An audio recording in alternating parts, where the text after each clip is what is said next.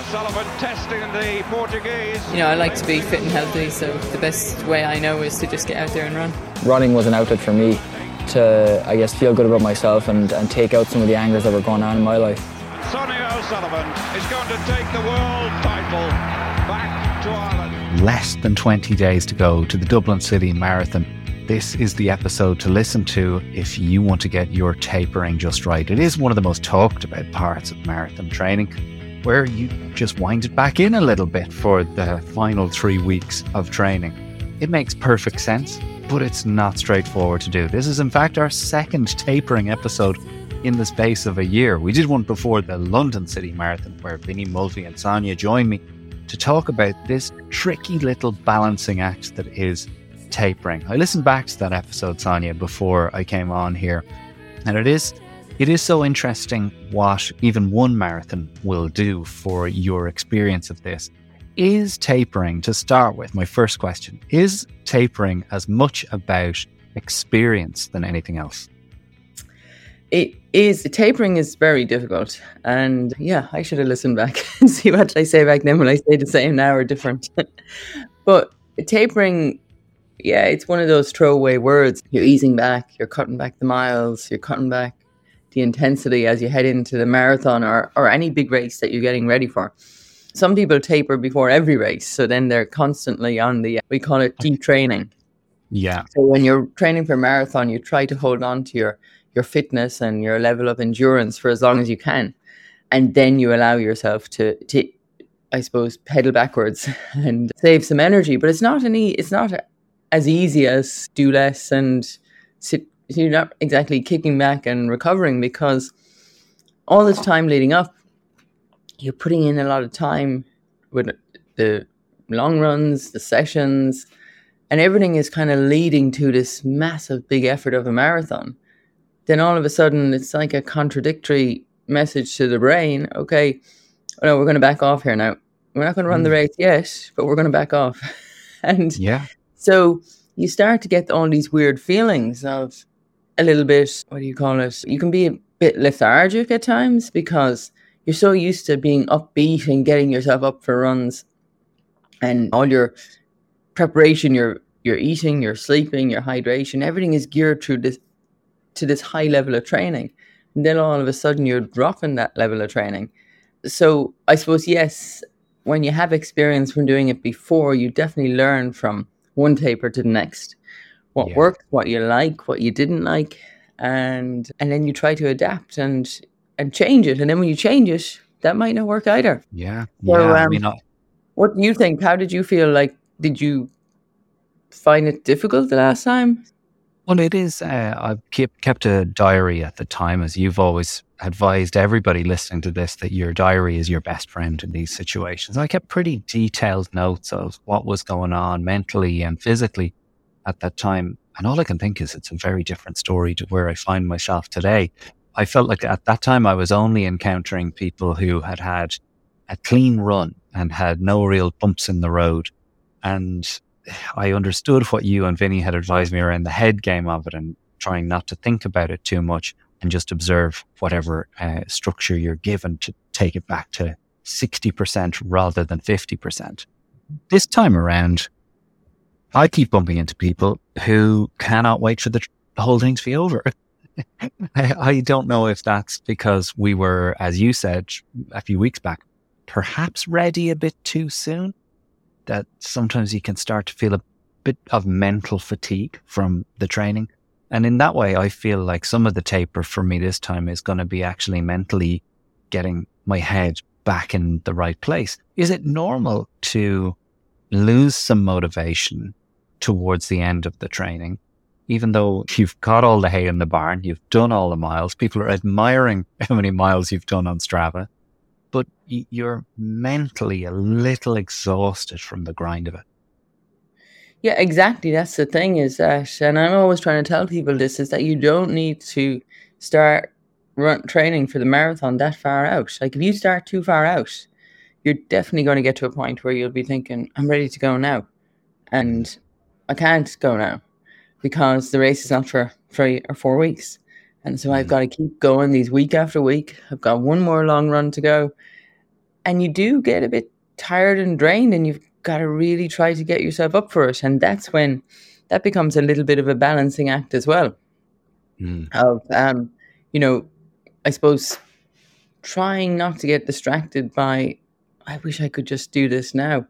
Why do I have to wait for the actual date? Because that's the one you signed up for. So, yeah, I mean, the thing is to just stay calm and to stay relaxed and not to, this is a moment in time where you have to just keep the oven door closed and don't keep looking in there to check. Am I still fit enough? Am I still ready? And just trying to test yourself on every run that you do, every session that you do. You just have to go with the flow and ideally maybe meet some people and just keep it very low key and don't get too excited too soon. Yeah, in the effort to keep things low key, a few people have noticed that I basically come off Strava or shut down my Strava in that way. And that really was the thinking. What you've just said there was not that I'm retreating and becoming a hermit.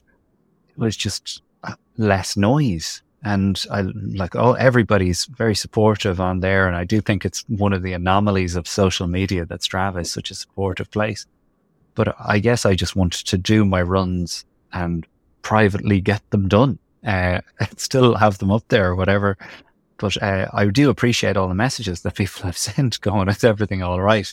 Because I was up to this point so keen to put up photos and as much information as possible. But it was on your advice to wind things in a little bit and try and, if you are having a tough time, to just keep it quiet, to go through it. It was unavoidable, though, to do something public because we had this 3-quarter marathon on in Clondalkin last Sunday. I recorded a few sights and sounds from the event, which I'll give you a listen to now. Here with 2022 Irishman Running Abroad club captain Neil Fusco at the 3-quarters marathon. Neil, how are you feeling?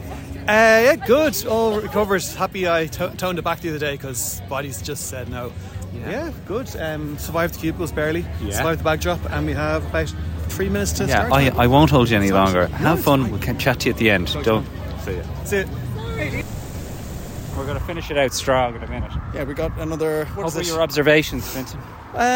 It's actually a really nice course. It was quite busy, but along the canal this time of year, it's gorgeous. Autumnal leaves and everything. It's really nice. Yeah, it was really well organised, it has to be said. And the marshals' encouragement, like if you're ever marshalling, fucking go for it. Let a few roars, because I swear to God it helps. Definitely helps, yeah. But we're going to get going here. We're going to finish this last 5k out and just enjoy the sun, because it was a perfect day for it, really. Yeah, Fintan, massively grateful, Fintan. Thanks a lot. And with Neil Fusco and the family here. He took off into the distance on myself and Fintan. We didn't see Neil Fusco. He took off, and here he is, all towelled off here. Jesus, it was hard work, but it was like, Neil, you ran an ultra of 85k. How does that stand to you on a day like that? More mentally than anything else, but the conditioning of the legs a little bit as well. But it's very different. This is harder. This is definitely harder. You don't get your legs to slow down. It's constant repetition on a hard surface. So this is, in a way, it's harder, but it definitely helps you mentally. But Neil, you look in great shape for Dublin. I wish you the very best of luck with your training from here, and we'll see you on the big day. Indeed, yeah, not long left. Okay. I got a red-faced Yano here and on here. Are you all right? That was pox. Pox is the review. Pox in what way? Yeah, I've always enjoyed this one. No, it's just me. I'm not trained. You're not trained, yeah. But look, I feel in the exact same way, Jan, to be honest with you. My full review of this is I got a lot of work to do in the next 2 weeks. I want to give a shout out to a best buddy of mine. It's his first year running, and he passed me on the shoot, and he's just awesome. That's Carl McGeehan. First year running, and he blitzed me on the shoot. He's amazing. Gosh. Fair fucks to him is the only way to describe it. I mean, you saw what was beautiful about this race, I felt, was, and Fintan, you testified to this, every type of runner out here doing it their own way, running their own race at their own pace, and happy enough to do it, happy out. Yeah. It's a very unusual three quarters. Like, three quarters is a very unusual thing. And we were doubling back on each other, so you kind of spot people who on the second loop. Yeah, you know, it was kind of nice. Well, together. Would you recommend it to people though who are trying to build a bit of confidence for? It's definitely something you could build into your Dublin Marathon training plan for sure for next year. Yeah. It worked a treat for me last year. So no excuses this year. That's it. Yeah. Well, Tina is here as well. She was the race photographer. Tina, what did you see from your vantage point? I saw a lot of people losing their temper at the drink station. Losing their temper? Yeah, I saw a guy kick the bin over. What? Because he missed the drink being put into his hand, and he went over and kicked the bin and left the race. Stupid bin. He left the race. He walked off. I saw a lot of losing their tempers out there today. Really? Yeah, and then a lot of great... Hear this? Yeah, a lot of great people losing the rag. Yeah, a lot of people losing the rag. It's meant to be a bit of crack, lads. Cyclists and people walking dogs and stuff. And then I saw lovely runners too. Yeah, there's a lot of joy. I also noticed that girls run really gracefully. Yeah, whereas lads are all, oh my God. A couple of hobgoblins running along. The amount of burping that took place was the highest rate of burping in any race I've ever been to. Like, Neil Fusco was responsible for half of them, let's be honest. Tina, thank you so much as always for coming out. Tina was worried after Kilcock. This was a hell of a race now, has to be said. Have you ever run at three quarters yourself? I haven't. Now, I'm curious, is it mainly just people getting ready for Dublin Marathon running this, or is there people running it thinking, maybe I'll sign up for Dublin next year? I think maybe a bit of both. Certainly, it did have the real mock exams vibe to it. I know we've used the Leaving Cert analogy quite a bit across the preparation for this. A lot of people going, right, if I can do this, I'll definitely be ready for the big test. But you know what was the best bit of it? Was nobody knows what time you're meant to run a three-quarters marathon in. So there was nobody going, what time are you going for? I didn't even know what the pacer balloons were about. We were all just out there doing our own thing, trying our best, in the best possible running fashion. So in that way, there was a lovely release to it. And Vinnie had given me this very specific plan. A 5-kilometer kind of warm up, then run a half marathon pace for the half marathon in between, and then cool down for the final 5K. But you have to say, Sonia, was kind of magical. That was 5K without that pressure to haul ass to the line in the company of the brilliant Fintan Cunahan, who people will have heard just now. Really was special. Is that something that you've ever done where you do a little warm up and then a hard effort and then a cool down in a situation like that? I've tried to do it in the park run, but I think that's a bit too short to do it. Mm-hmm. When you're trying to include a session in your park run, and it's just too short because people are just running like crazy all around you. But I can see how in something like a three-quarter marathon, if you went in there and you were very disciplined and sticking to your plan, how that would work. So the half marathon section, was that at marathon pace then? A little faster. We were aiming for a 4:45 pace. Okay. And it was challenging. I mean, this is the fast lane three quarters. I know there was loads of other ones on around Ireland this weekend. This one really classed itself as fast. It was designed to allow people to obtain PBs.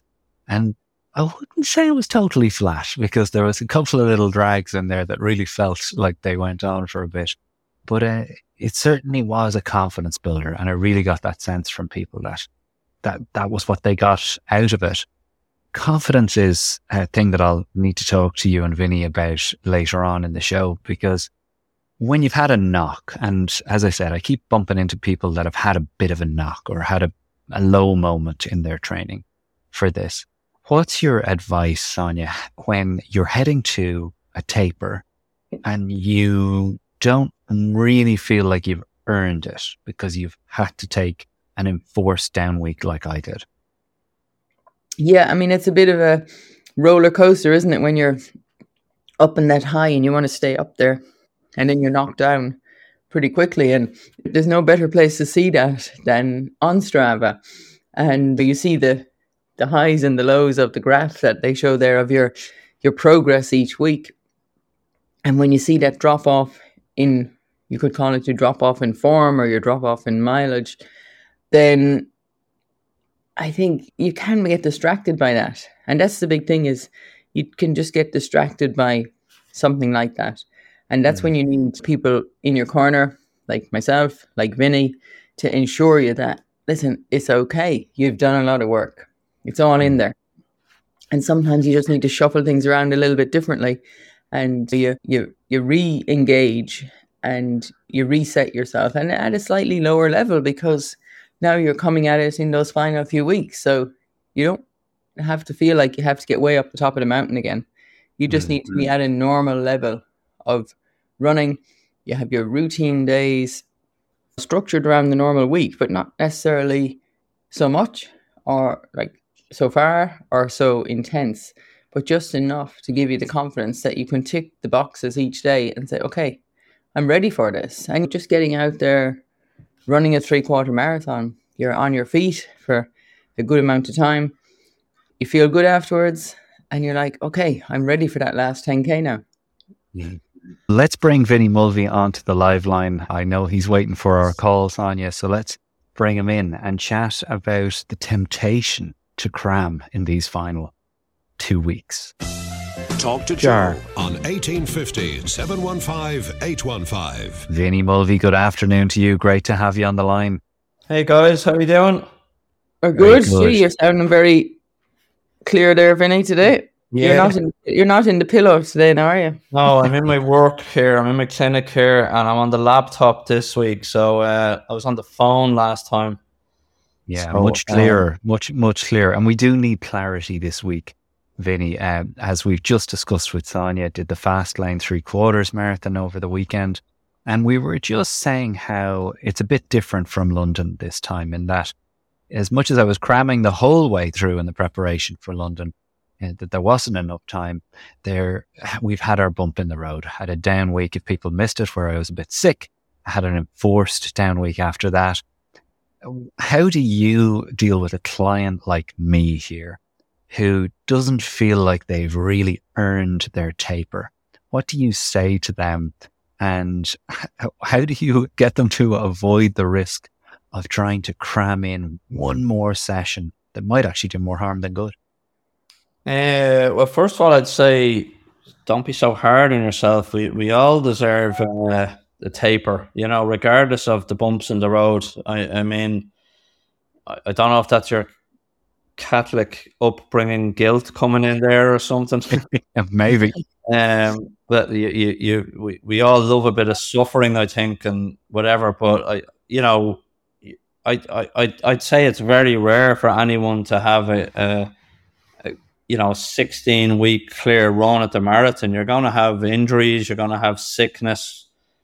You're going to have personal stuff going on, you know, family stuff or whatever. And, you know, so, I mean, regardless of where you're at with your marathon training, you have to taper, you know, it would be.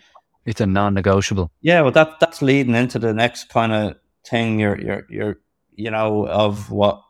of people, the mistakes they can make, you know, and to me, that's probably the top mistake, is people cramming and saying, no, I'm just not quite there yet. You have to, and like, I haven't listened to what you guys have been talking about for the last hour or whatever, but I assume you were also touching on, like, you have to trust in your training and trust what you've done and trust your coach and trust that it's gonna be fine. Yeah, we hadn't really got onto that, Sonia. We've only actually been talking for the last 10 minutes, and I brought up with Sonia though the last tapering episode we did just before London was literally this day itself, 20 days out, and surrender was the word that came up over and over again. Is Vinnie capturing that there, Sonia? The kind of dropping the rope, stop pulling. Just drop the rope and accept, I have what I have. I know what I know. The barn can only be full with this much hay for now. Is that essential here?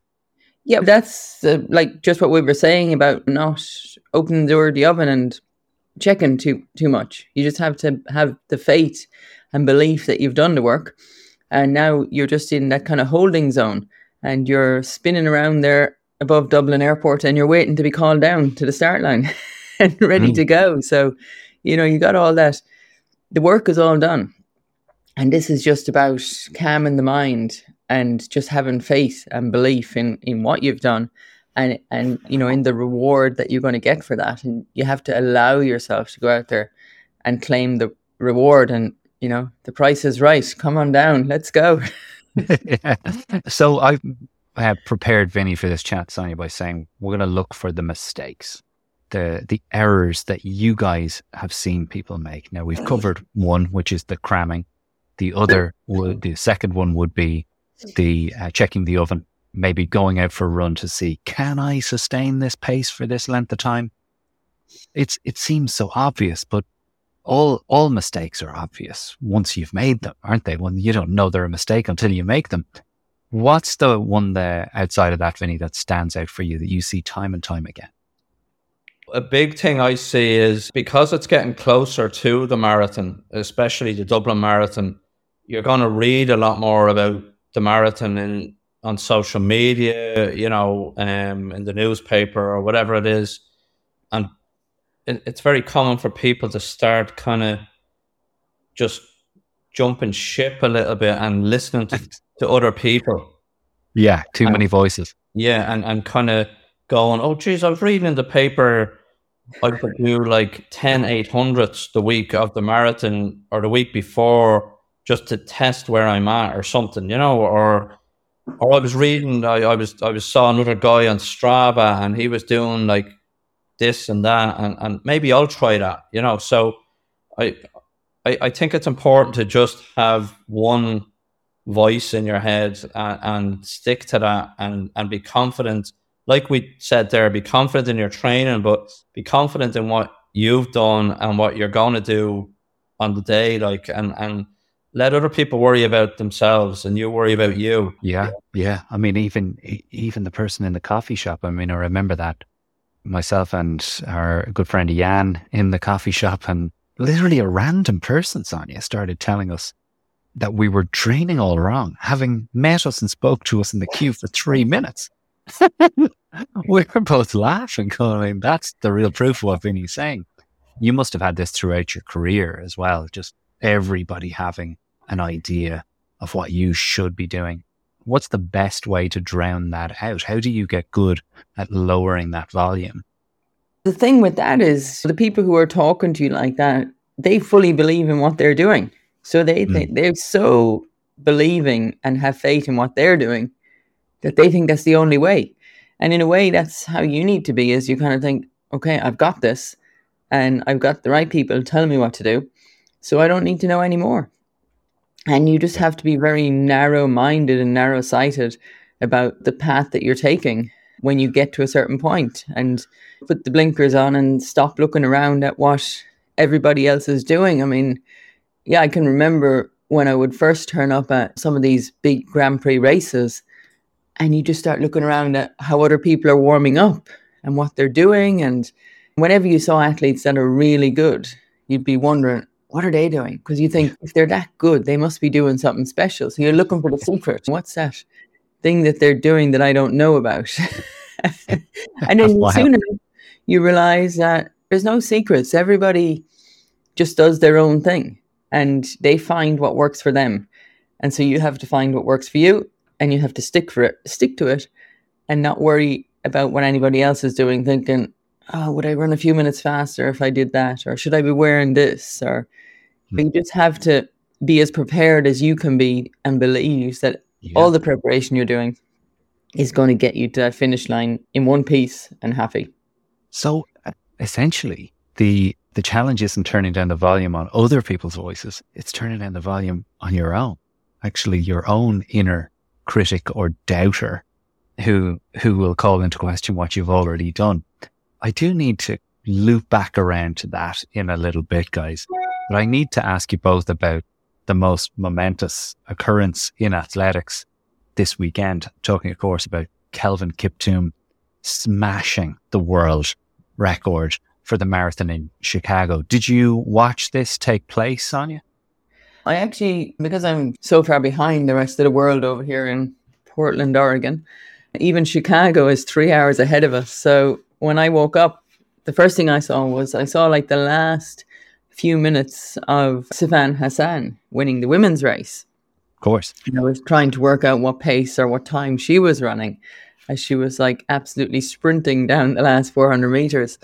So then I had to kind of backtrack and look for the men's result. And I could see little things around that there was a world record and just looking for a little bit of footage. So I haven't watched the kind of as the race unfolded. So really just saw the result. And, you know, it's never as exciting when you just see the result. Yeah. Cool. You kind of need to see the build up to it and how the race pans out. And with something like a marathon, it takes just a few seconds over 2 hours now. You need to have the time to do something like that. And yeah, I haven't had the time to watch it fully, but I think it would be something to do. I mean, it's very hard to sit and watch it for 2 hours. Especially after it's taken place. But you could watch bits and pieces of it and zip along through it. What was the vibe like in terms of your community there in terms of this achievement? I mean, he's 23 years old. He takes the record down to 2 hours, 35 seconds in only his second marathon. Is that correct? I think his third marathon. Yeah. It wasn't that long ago that we were having a discussion about, you know, breaking 2 hours in a kind of race that was created to do it in a way that was pretty much illegal. It wasn't the norm. It wasn't a normal race. It was set up that Kipchoge did in Vienna in 2019, I think it was. So what's that, 4 years ago? And then there was talk, okay, now when is someone going to do this in a normal race without the proper pacemaking? And it's happening sooner than people think. A lot is definitely down to the shoes. I was receiving a few messages this morning and people are saying, oh yeah, but you know, it was Adidas last week, it's Nike this week. The Adidas shoes, you could buy them last week, but apparently the Nike ones, you can't buy them out next year. So there's a little bit of a question mark over that. But then they dug up the rule book and it's no problem to use these type of shoes in races like the Chicago Marathon or the London Marathon or the Dublin Marathon. It's only in a championship race that you're not allowed to use shoes that other people can't buy. So there's kind of a lot of grey area in the shoes at the moment, I think. But there also seems to be a lot of springs and carbon plates and God knows what in the shoes. But isn't that mad, Vinnie, that the rushes to the shoes, when clearly Kelvin Kiptum is cut from a different cloth. This is a different kind of marathoner. Isn't that funny that we're immediately going, the shoes, the shoes, the shoes? This guy's 23 years old and at any other era, surely would be regarded as a freak. Yeah, I hate to say it, but I'm like, this is happening so often now in from 100 meters all the way up to marathon lately that I'm like, I should be getting more excited about this, but I'm not, you know, and I don't know why that is. I don't know if is it because of the shoes that I'm like, you know, the sport has changed. Like I kind of equate the changes in the sport in the last 2 years to, like, I went back and looked at the world records pre-tartan, and like Cinder changed to tartan in 1967, and I went back and looked at the world records, and they changed all the way up from the 100 all the way up to the marathon. Like you're referring to the tracks here for the people that don't know. Yeah, and I equate this shift to something like that. Like it's just a monumental shift where I'm like, what am I even watching here? Do you know? Like, yeah, it's maybe I can't process it or something. I don't know. I'm just bamboozled by the whole thing. You know, it's like a different sport these days. You know, I doubt that you're the only person feeling that. Like, Sonia, there must be, and I think we've talked about this in terms of your own career, that it must make both of you wonder, holy flip, what would my career have looked like with these advancements on my feet? Are you as bamboozled as Vinnie? Yeah, I mean, I think you always want to be looking forward. You don't tend to look back too much. And a lot of people, they just question it and they just can't relate, I think, to the sudden change and the dramatic change in times and the, I think, the number of people running such fast times across the board in all the track events. And I wonder, where is the line in athletes? Like, what age group don't question it as much as we do? Because we come from a different era. So there's obviously a point along the line. And it's probably where, you know, many athletes don't relate to the history of the sport anymore. They're more involved in, so they don't know anything before social media. They don't know the history books because they don't read books. So it's, you know, when things started being recorded online and you just didn't appreciate, I suppose, the records and the names of athletes being actually written down in a book as much as people did in that era of reading books and text. And there used to be this book came out every year, I think it still does, written Peter Matthews, a great statistician, used to write it. It was called the Athletics Annual every year. And people would be looking forward to this coming out, and it would have the updated version of all the records, and not just world records, but country record, everything in there. And then they'd pick out a few athletes and talk about them. And I was always curious who's going to be on the cover, who's going to be inside in it. And it was one of these books that you could just get lost in reading it. Not the same way that you would go to the World Athletics website and, you know, start digging things up. It wasn't the same thing. Or it isn't the same thing to do that now as it was when you actually had the book and to be in the record books. And I think that whole term of being in the record books is not really as relative now as it used to be. And so it's just a whole change in how we see things or appreciate things. And I just do wonder what age athletes is when the line was crossed and they see things from a different way. So they don't relate to it as much as we do. Yeah. Maybe they just expect records to be broken all the time. It's just the way it is. Yeah, I mean, I would relate it to, and I do tend to bring things back to basketball because it is the sport I know best. Like a 3-point shot was so rare. It was in the 80s. This was not a shot that was relied upon. And it was seen as a bit of a harebrained idea to shoot one. The 3-point shot effectively dominates the game now. It is the game, trying to score more threes than your opponent. And you're right, there's a generation of kids that are growing up knowing that a 3-pointer is a wise shot to take. And this is a cultural shift in athletics in just the same way that kids are now expecting the marathon records to be broken once, if not twice, a year. Does it make it more entertaining? Does it make it more interesting? Or, Vinnie, is it what Sonia says, people are a little bit fatigued by it and can't relate anymore? It's a hard one to answer. You don't even have to look back 20 years to get that perspective. It's changed even in the last 2 years. Do you know? It's crazy. And you know, I remember 2 or 3 years ago, these shoes were coming out, and I just, you know, you just say, right, that's progress, that's evolution, and things move on. But it just keeps changing all the time, every year. The powers that be need to be a bit stricter with the shoes. I really do. I think ultimately it's kind of ruining the sport a little bit because it's devaluing what it means to break a world record, you know? And, you know, and I'm not one of these, rose tinted glasses, it was better in our day and stuff, but, you know, you used to see a world record and it was so rare. You'd be like, oh my God, did you watch that? And you'd be going back and rewatching it again and again.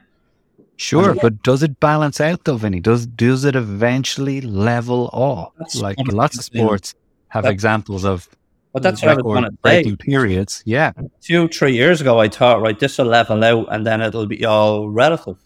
You know, it's not happening. It keeps jumping.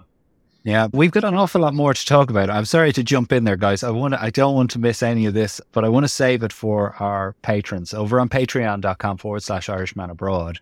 It's how you support the show. It's how we make the show.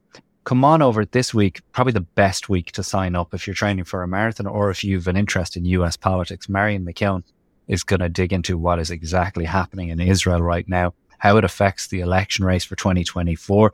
And of course, you got Honey Ruining Our Kid, a parenting podcast on Monday with myself and Tina. That's dropped another big episode this week that you're going to love about violent kids. And what do you do if your kid won't eat? There's a little something, everything over there on patreon.com/Irishman Abroad for the price of a pint each month. And over there in the second half of this show, I'm going to ask Vinnie and Sonia about what you can change. They're saying trust in your training, but what can you change in the final 20 days that might give you those marginal gains? One of the keys to like maintaining your brain mass is pushing past that comfortable zone physically, you know, exercise-wise.